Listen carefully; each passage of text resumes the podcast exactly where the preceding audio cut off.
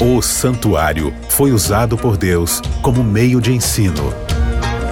As suas cerimônias, os seus símbolos, desvendam verdades importantes sobre o caráter de Deus, a redenção e o fim do pecado.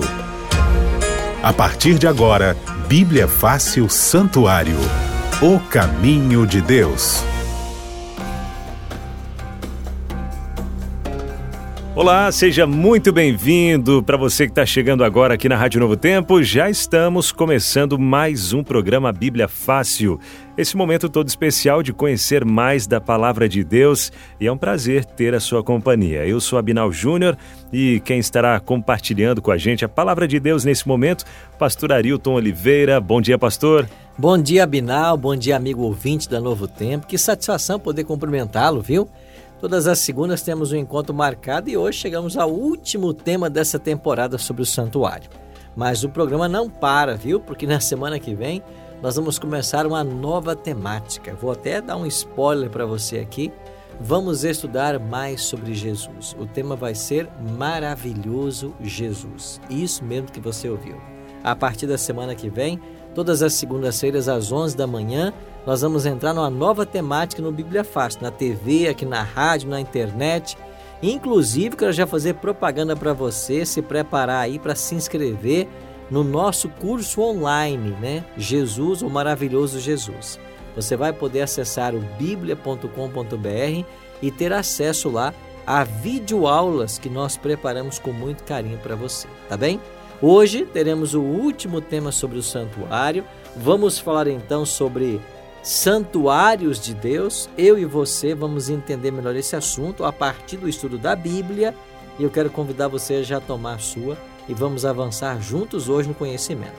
Você quer recapitular toda essa temática que a gente estudou sobre o santuário? É muito simples. Pega o telefone agora e peça o seu DVD Santuário Caminho de Deus. É um DVD que nós gravamos lá em Israel. Olha, cenas lindas. Nós gravamos num santuário que foi construído no Parque Nacional de Timna, e esse santuário está lá montado no mesmo tamanho do, do santuário de Moisés. Algo impressionante. Você vai ver tudo isso nesse DVD que é um presente da Novo Tempo para você. Basta você ligar agora, pode ligar agora, que tem gente esperando você ligar, no 0 Operadora 12 21 27 30 3121. 0 Operadora 12 21 27 3121. Peça o seu DVD a gente manda pelo correio e você não paga nada por isso. Presentão, hein? Vamos lá, liga aí pra gente, tá bom? E lembrando que você pode participar com a gente também por aqui, mandando a sua mensagem no nosso WhatsApp, falando sobre o tema de hoje que a gente vai estudar nessa última lição. É, pode mandar sua mensagem, sua participação no 1298151 0081 1298151 0081. Bom, pastor, já entrando no tema dessa última lição aqui, falando sobre o santuário, né? Bom, e a gente sabendo que o tabernáculo ele foi construído por Moisés no deserto, né? Ele foi substituído tempos depois pelo templo de Salomão, mas quando Jesus ele veio à terra, todas as leis cerimoniais e festas que apontavam para ele, elas se cumpriram. Então, a partir daí cessou-se a função pedagógica do templo em Jerusalém. Né? Inclusive, o próprio Jesus ele havia é, previsto já essa destruição do templo em Jerusalém, né, pastor? É verdade. Você tem. Ah, deixa eu re, re, uh, repassar a história brevemente para o nosso amigo ouvinte entender bem. Uhum. Deus mandou Moisés fazer um santuário. Moisés construiu uma tenda móvel. Essa tenda era, ah, ela era montava e desmontava, era portátil, né? Certo. Então ela era montada e desmontada à medida que o povo de Israel avançava em viagem pelo deserto até a terra prometida. Quando eles chegaram lá em Canaã, na terra prometida, morre Moisés e é Josué quem vai transpor o Rio Jordão e entrar com o povo na terra e vai conquistar a terra, né? vencendo Jericó e expulsando lá os inimigos. Então essa tenda móvel ela foi fixada definitivamente em Siló. e Siló tornou-se a primeira capital do povo de Deus. Abinal, eu tive a chance de há dois anos atrás visitar Siló. É viu? mesmo? É. Que privilégio, lá, hein? lá você tem lá as ruínas, né? A arqueologia mostra que aquelas ruínas ali Aham. era onde a região onde estava o templo. Uhum. É a primeira capital do povo de Deus. Foi ali que Samuel foi levado por Ana, né? Sim. Para ser dedicada, dedicado ao santuário. Ali cresceu Samuel correndo ali por aquelas regiões ali. Foi muito legal visitar essa região. Privilégio poder pisar nessas terras, hein, pastor? Privilégio, viu? E aí Davi, que quando se torna rei, ele pensa o seguinte: olha, eu moro num palácio e Deus mora numa tenda velha lá em Siló. Uhum, Eu vou fazer uma casa para Deus aqui em Jerusalém. uhum. Mas aí Deus não permitiu, porque Davi era um homem muito sanguinário, né? Mas disse que o filho dele poderia fazer. Davi, inclusive, vai reunir todo o recurso para que Salomão construa depois. E é Salomão quem constrói o templo, né? O templo foi inaugurado, tornou-se ali a, o centro da religião judaica, uma obra maravilhosa. E esse templo foi destruído por Nabucodonosor por volta do ano 600 e, e- ou por volta do ano 586. Isso no sexto século antes de Cristo. Esse templo foi reformado 70 anos depois, voltou-se a sacrificar no mesmo, e é esse templo de Salomão reformado que Jesus conheceu. Aí em Mateus 24:1, os discípulos chamam a atenção de Cristo para o templo. Olha, mestre, que belas as construções. Uhum. E Jesus fala assim: Olha, vocês estão vendo tudo isso? Então vou dizer para vocês uma coisa: não vai ficar aqui pedra sobre pedra que não seja derribada. E isso aconteceu no ano 70. Então, do ano 70 para cá, nós não temos mais um santuário na terra. Certo. Agora, não tendo mais esse santuário na terra, onde Deus habita, pastor? Bom, agora você chega no apóstolo Paulo que vai desenvolver uma linda teologia baseada no santuário. Especialmente na carta de Paulo aos Coríntios, na sua primeira carta, capítulo 3, nos versos 16 e 17, Paulo escreveu assim: Não sabeis vós que sois o templo de Deus e que o Espírito de Deus habita em vós? Se alguém destruir o templo de Deus, Deus o destruirá, porque o templo de Deus que sois vós é sagrado. Então, onde Deus habita hoje, Abinel? Ele habita em nós. O nosso corpo agora é, símbolo, é, é o- a habitação do Espírito Santo.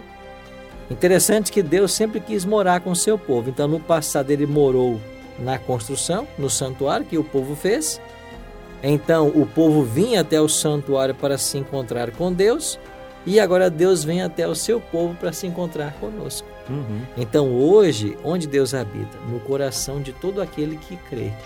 Então, nosso corpo tornou-se agora a morada do Espírito Santo. Esse mesmo conceito vai ser defendido por Paulo também no capítulo 6, nos versos 19 e 20, quando Paulo diz assim, 1 Coríntios 6, 19 e 20: Não sabeis que o vosso corpo é o templo do Espírito Santo que habita em vós, proveniente de Deus e que não sois de vós mesmos? Olha aí, Uhum. o nosso corpo, Abinal, não nos pertence. Verso 20. Porque fostes comprados por preço, agora glorificai a Deus no vosso corpo, a quem pertencem ao Senhor. Então, o nosso corpo não nos pertence, pertence ao Senhor. E Ele deseja morar em nosso coração. É claro que Ele nunca força a entrada, como diz Apocalipse 3,20, né? Uhum. Estou à porta e bato. Se alguém ouvir a voz ele, e abrir a porta, ele vai entrar. Então isso quer dizer que aquilo que a gente costuma falar, né? Ah, o corpo é meu, que eu quiser, fiz- quiser fazer com o meu corpo, ninguém tem nada a ver com isso, isso não vale, porque o nosso corpo sendo templo do Espírito Santo, então tudo que a gente fizer, a gente vai estar destruindo esse templo do Espírito Santo e é pecado. Isso incluindo alimentações, é, até mesmo mutilações, né? Para, enfim, fazer é, alguma tatuagem ou, enfim, furando orelha, isso e aquilo, talvez não seria o ideal para estar mexendo nesse templo do Espírito Santo para deixar do jeito que a gente acha que é melhor, pastor. Olha, eu não sei como é que, é que eles falam popularmente, né? Mas parece que é meu corpo, minhas regras, né? É, já ouvi também. assim, né? Aham. Então as pessoas às vezes se sentem na liberdade de fazer o que quiser com o corpo. Não, não temos essa liberdade. O nosso corpo, diz a Bíblia, não nos pertence, é a habitação do Espírito Santo. É por isso que, sendo a habitação de Deus, a gente tem que zelar com muito cuidado. Assim como você zela por sua casa, pelos, pelos objetos que você tem, pelo carro que você tem e que tanto ama, a gente tem que zelar com muito mais cuidado pelo nosso corpo. Interessante, tá, Binal? Você compra um carro, por exemplo, movido a gasolina, a álcool, né? um carro flex, e você chega num posto de gasolina para abastecer e pergunta assim: quando é que está a gasolina? E o frentista fala o valor, mas está muito caro, né? E o álcool está quanto? O álcool um pouco mais barato, tá tanto. Ah, mas está caro também. Você não tem uma coisa mais barata do que álcool e gasolina? Mas tem, tem diesel. Quer botar diesel no seu carro? Ninguém coloca, porque vai estragar o motor. Ele uhum. não foi uhum. feito para isso. E, e ninguém é louco para agir assim. Então a gente tem esse cuidado todo com um automóvel, né? Agora a gente bota dentro da boca, manda para dentro do organismo tantas coisas que não prestam como alimento uhum. e às vezes a gente não se apercebe disso. Então, é por isso que aqui na primeira carta aos Coríntios, no capítulo 10, o apóstolo Paulo tem um verso que é um verso chave, 1 Coríntios 10, 31. Paulo diz assim: Portanto, quer comais, quer bebais, olha aqui, ou façais qualquer outra coisa, fazer tudo para a glória de Deus. Então eu glorifico a Deus na forma como eu como, na forma como eu bebo. Uhum. A Bíblia não libera você comer e beber de tudo. Existem leis, né? Leis que Deus deixou para nossa felicidade. Se você vai para Levítico capítulo 11, por exemplo, você vai ver lá claramente de que a gente não deve se alimentar de animais imundos. E entre esses que lá estão listados, no verso 7, aparece o porco, que é o mais comum, né? A carne suína hoje é muito difundida, né, uhum. né, como alimento, especialmente aqui no Brasil. Mas a palavra de Deus é contra a ingestão de carne suína ou qualquer outra substância que faça mal para o nosso organismo. Por quê? Porque quem come aquilo que não presta destrói o corpo. E destruindo o corpo, você destrói o templo do Espírito Santo. Certo até nessa colocação que o senhor fez aí em relação ao carro, né? É muito interessante, é bem isso que acontece com a nossa vida, com o nosso corpo também. Inclusive, outra frase que eu vi, você não tem uma Ferrari, você não vai encher de adesivos uma Ferrari, né? E a mesma coisa são talvez pintar o corpo, tatuagens e tudo mais, que, são, que, que é o templo do Espírito Santo para a gente manter sempre em ordem também essa máquina, né, pastor? É verdade. Preciosa, né? Preciosa, verdade. Inclusive, lá em 1 Carta aos Coríntios 3,17, né, diz: Se alguém destruir o templo de Deus, Deus o destruirá, porque o templo de Deus, que sois vós, é santo. Maravilha. Agora, até o senhor colocou um ponto ali, essa questão da, da carne é, imunda, né? Chegou para a gente uma pergunta aqui, é da Miriam, ela é de Nova Venécia, no Espírito Santo, e ela diz o seguinte, ó, é, Deus separou o porco como animal imundo, certo? Mas minha dúvida é a seguinte: é pecado eu criar e vender a carne para quem come, para quem consome? Aqui onde eu moro é um produto bem consumido. Então, e agora, pastor? Eu não consumo porque eu sei que é pecado, mas eu posso vender para essas pessoas que não acreditam que é pecado e comem? Olá, Miriam. Um abraço carinhoso para você e para todos os moradores de Nova Venécia. Eu conheço muito bem esse município aí, viu? Região conhecida. É, região conhecida. Pedra do Elefante, né? Ah, é? Uma pedra linda que tem lá chegando em Nova Venécia. Rapaz, né? não conheço lá ainda não. Eu tenho que conhecer, hein? Espírito pois é. Santo. É. Tenho é curiosidade para passear lá. Eu fui pastor durante cinco anos em São Gabriel da Palha e fui várias vezes a Nova Venécia. Coisa boa. Um abraço carinhoso para todo mundo aí do Espírito Santo. Miriam, aquilo que você não deseja para você, não deve desejar também para ninguém, né? Se algo não faz bem para você, não fará também para o próximo. Então a gente não seria coerente se a gente não usa alguma coisa, mas vende tal coisa. Ah, vou dar um outro exemplo. A Bíblia não fala né, de drogas, né? Você não tem na Bíblia a expressão drogas, cigarro, nada disso. Mas existe um conceito geral que ensina que se alguém destrói o corpo, Deus vai destruí-lo. É o que nós vemos aqui em 1 Coríntios capítulo 3. Então é por isso que a gente também não usa drogas. E veja, a gente não usa para ser coerente, eu também não posso vender a droga. Uhum. Então, se eu sei que um, um tipo de alimento mesmo que ele seja muito usado, ele não faz bem, eu não posso vender para que outras pessoas o usem. Então eu sei que às vezes em algumas regiões onde se tem criadores de porcos, né, é difícil você mudar a economia, né? Mas é o desafio que Deus faz para mim e para você. Então a gente tem que se apegar a Deus para que Ele nos ajude, para que Ele nos dê sabedoria, mas para sermos coerentes, eu não posso dar para o próximo aquilo que eu sei que faz mal para mim. Muito bem, tá aí o cuidado com o templo de Deus, Espírito, o nosso corpo, né, que é o templo do Espírito Santo. Se você tiver alguma pergunta também para mandar para a gente, fica à vontade, hein? O WhatsApp é o 12 981 51 0081 12 981 51 0081. Bom, nós já vimos aqui que é, o templo, né, que foi construído aqui na Terra, ele foi é, destruído. Portanto, portanto, hoje o templo do Espírito Santo é o nosso corpo. E vai chegar algum dia, pastor, que o povo de Deus vai ter novamente um tabernáculo entre ele ou não? Vai ser sempre no nosso corpo o templo do Espírito Santo? há uma linda promessa na Bíblia, no livro de Apocalipse, né? Aqui é uma linda promessa e eu queria ler com vocês aqui essa promessa. Apocalipse capítulo 21, ah, capítulo 21, olha o versículo 3. E ouvi uma grande voz do céu que dizia: Eis o tabernáculo de Deus com os homens, pois Deus com eles habitará. Eles serão o seu povo e Deus mesmo estará com eles e será o seu Deus. Então João, ao contemplar a cidade santa, ele diz claramente: Eis o tabernáculo de Deus com os homens. Como o desejo de Deus sempre foi morar com seu povo, Deus fez um jardim para que Adão e Eva morassem com ele. Hum. Mas a gente conhece a história, né? Nosso, os nossos primeiros pais desobedeceram à ordem divina, se afastaram do Senhor cometeram pecado e foram expulsos do jardim. Mas Deus tanto amava Adão e Eva e a sua descendência que ele não ficou lá dentro do jardim e abandonou o homem lá fora. O que Deus fez? Foi morar com o homem. Por isso ele disse a Moisés: Me faça um santuário, porque eu quero morar no meio de vocês. Então o santuário era a morada de Deus.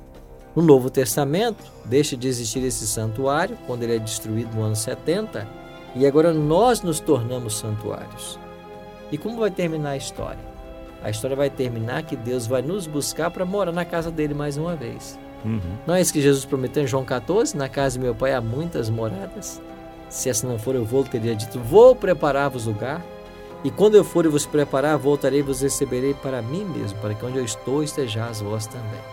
Então, Abinal, Deus sempre tensionou morar com seu povo e um dia ele vai voltar para nos levar para morar com ele novamente, porque este é o sonho de Deus.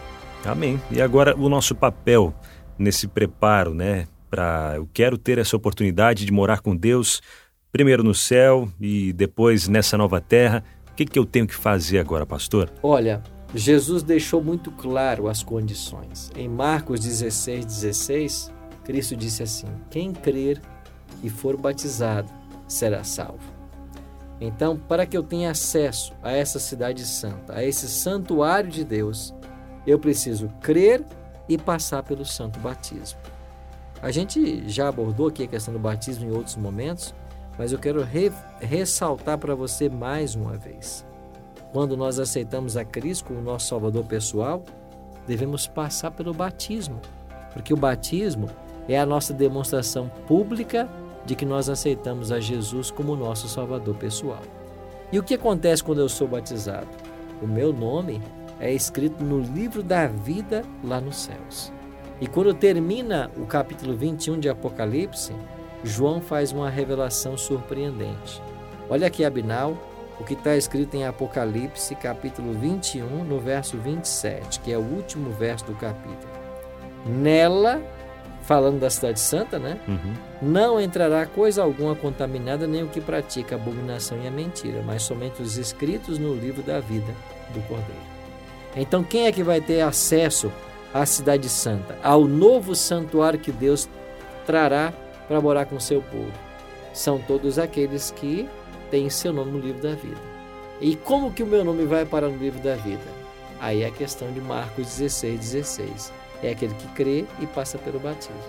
Então, quando eu creio em Cristo como meu Salvador pessoal e passo pelo santo batismo, é aí que o meu nome é registrado no livro da vida lá nos céus. E quem tem o seu nome lá está com a sua salvação garantida. Maravilha. Pergunta do ouvinte que chegou por aqui, Mauri Ribeiro, perguntando o seguinte, pastor: depois da volta de Jesus, quando voltarmos para a nova terra, depois dos mil anos, depois que os ímpios ressuscitam, o diabo vai tentar é, eles para atacar a cidade santa.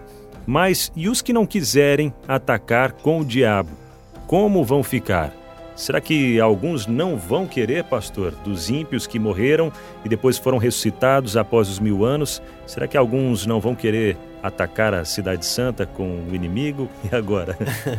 a primeira coisa que tem que ficar clara é que não haverá oportunidade de salvação nesse momento. Uhum. Então, quando chegarmos a este momento, Jesus não mais está no santuário celestial, já deixou o santuário já depôs suas vestes sumos sacerdotais. Quem está salvo, está salvo, quem está perdido, está perdido. É o que está escrito em Apocalipse 22, verso 11. Uhum. Agora, e alguém vai resistir para não atacar, vai estar tá consciente de que ele se perdeu, mas ele sabe que Cristo é o Salvador, etc. Olha o que diz Apocalipse capítulo 20, versículo 8. Acabando-se os mil anos, Satanás será solto de sua prisão. Apocalipse 20, verso 7. Agora o 8. E sairá a enganar as nações que há nos quatro cantos da terra, Gog e Magog, a fim de reuni-los para a peleja do dia do Deus Todo-Poderoso. E o número destes é como a areia do mar. Então, aqui não deixa margem para alguém dizer assim: ah, eu não vou ser enganado por Satanás. Não. Ele vai enganar Gog e Magog, ou seja, todo mundo será enganado. Então, hoje, por mais ciente que nós estejamos dessa situação, se nós não entregarmos nossa vida a Cristo e não formos salvos, nós seremos enganados por Satanás e perderemos nossa salvação. Maravilha. Para a gente fechar aqui então, nesses últimos minutinhos, a Luciana Silva ela diz o seguinte: ó, na volta de Jesus, as crianças que não chegaram a vir ao mundo, ou seja, não, não chegaram a nascer, elas vão ser entregues às suas mães e outra pergunta que ela deixa também é sobre as crianças já nascidas que também morreram pequenas. Vão crescer no céu? Olha, existe uma discussão muito grande, Abinal, em que momento se inicia a vida, né? Uhum. Essa discussão, ela caminha pelo campo da biologia, da filosofia e também da teologia, né? Em que momento começa a vida? De fato, a gente não sabe determinar exatamente, né? O que a gente sabe é que todo aquele que é nascido, ele vai ter só dois destinos, salvação ou perdição. Qual é a visão particular que eu tenho de crianças pequenas que morrem? Eu me baseio, por exemplo, em Atos 17:30, onde a palavra de Deus diz assim: Deus não levou em conta o tempo da ignorância. Ah, uma criança recém-nascida que vem a falecer, ela nunca, ela não teve consciência sequer da existência dela. E se ela nem sabia que existia, muito menos escolher pecar. Uhum. Então, para mim, qualquer criança que morre antes de chegar a esta fase de poder fazer escolhas, escolher entre o bem e o mal, elas todas serão salvas. Então, eu acredito num Deus misericordioso que ama e isso enche o nosso coração de contentamento, porque podemos estar falando agora para alguém que está sofrendo muito porque perdeu uma criancinha. Uhum. Mas que a gente se conforte na certeza de que Deus sabe todas as coisas e a intenção é que você tenha ali então essas crianças que morreram na inocência. Agora, e as que não chegaram nem a nascer? A gente entra num campo especulativo, né? Nós não temos muito como avançar. É confiar em Deus, na misericórdia dele e saber que Deus sempre está disposto a fazer o melhor para todos os seus filhos. Mas nós não temos na Bíblia nenhuma definição sobre o que aconteceria com estes. Maravilha. E por aqui a gente fecha então o nosso assunto dessa temporada, a 13 terceira lição, falando sobre o santuário, o caminho de Deus. E se você perdeu em algum momento, quiser receber aí na sua casa o material com um DVD contendo todos os temas que foram aqui discutidos, com imagens lindas lá em, em Israel. E você pode entrar em contato com a gente agora mesmo no telefone 0 operadora 12 21 27 30 30. 0 operadora 12 21 27 30 30 e vai receber de graça aí na sua casa esse DVD contendo todos os assuntos conversados aqui nessa temporada, tá bom? E para a gente fechar nosso estudo de hoje, pastor, pode orar para a gente, por favor? Claro, vamos orar. Nosso Pai querido, muito obrigado porque hoje nós somos templos para a habitação do Teu Espírito. E como templo sagrado, que nós possamos cuidar bem de nossa saúde, que nós possamos nos alimentar bem, nós possamos ter um estilo de vida saudável que traga honra e glória ao Teu santo nome. Abençoe a cada amigo ouvinte que esteve conectado com a gente agora e que este ensino da Tua palavra permaneça em nosso coração. É a nossa oração em nome de Jesus. Amém. Bíblia Fácil Santuário. O caminho de Deus.